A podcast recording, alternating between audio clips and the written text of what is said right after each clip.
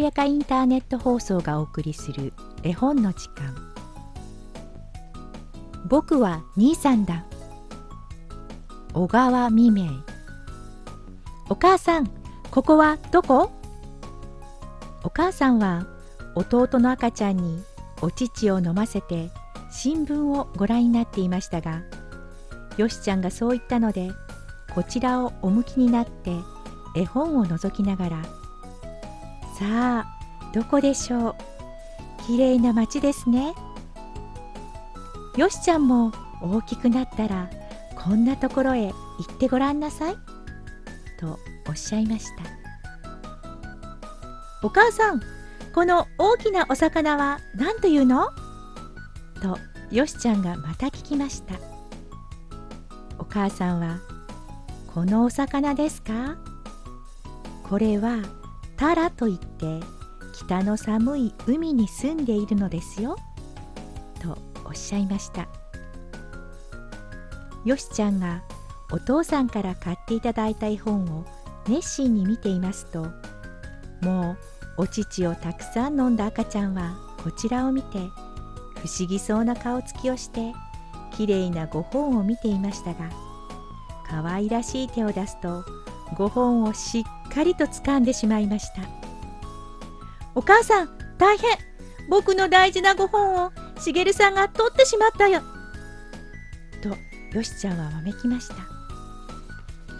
お母さんはびっくりしてどうかして小さなしげるさんの手を5本から離させようとしましたが何と言ってもしげるさんは離しませんでした。いい子だからよしちゃん。少し貸しておいてくださいね。今じきに話すからとお母さんはおっしゃいました。しげるさんは5本を珍しそうに眺めていましたがそのうちこれをお口に入れて舐めようとしました。あお母さん舐めますよ。僕もう汚くしちゃったから嫌だ。と言って無理にその5本をひったくりましたすると今度赤ちゃんは大声を上げて泣き出してしまいました。お母さんはお困りになりました。さあちんちんゴーゴーを見てきましょうね。と泣き叫ぶ赤ちゃんを抱いて立ち上がられました。お母さんどこへ行くの？とよしちゃんはもはや5本どころではありません。それよりもやはりお母さんと一緒に電車を見に行きたかったのです。しげるさんが機嫌を悪くしたから少し外へ連れて行ってくるのですよ。あなたはお家に留守をしてご本を見ていらっしゃい。とお母さんはおっしゃいました。よしちゃんは自分が悪くないのになぜこんな結果になったのだろう。ご本を見ることよりはお母さんとご一緒に外へ行ってみた方がどれほど面白いかもしれぬと思いましたから。嫌だ僕も一緒に行くんだよ。とよしちゃんは泣き出しそうになりました。困りましたね。じゃああんたも一緒にいらっしゃい。ご本をちゃんとしまっておいでなさい。とお母さんはおっしゃいました外へ出ると冬の日は暖かそうに枯れ草を照らしていました。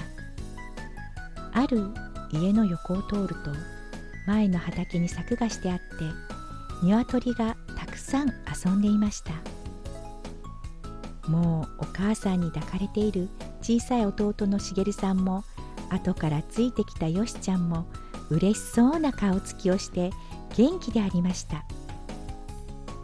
しばらく立ち止まって鶏の遊んでいる様子を見ていますと喧嘩をせずに一つの餌を見つけても互いに続き合って仲良くそれを食べていました。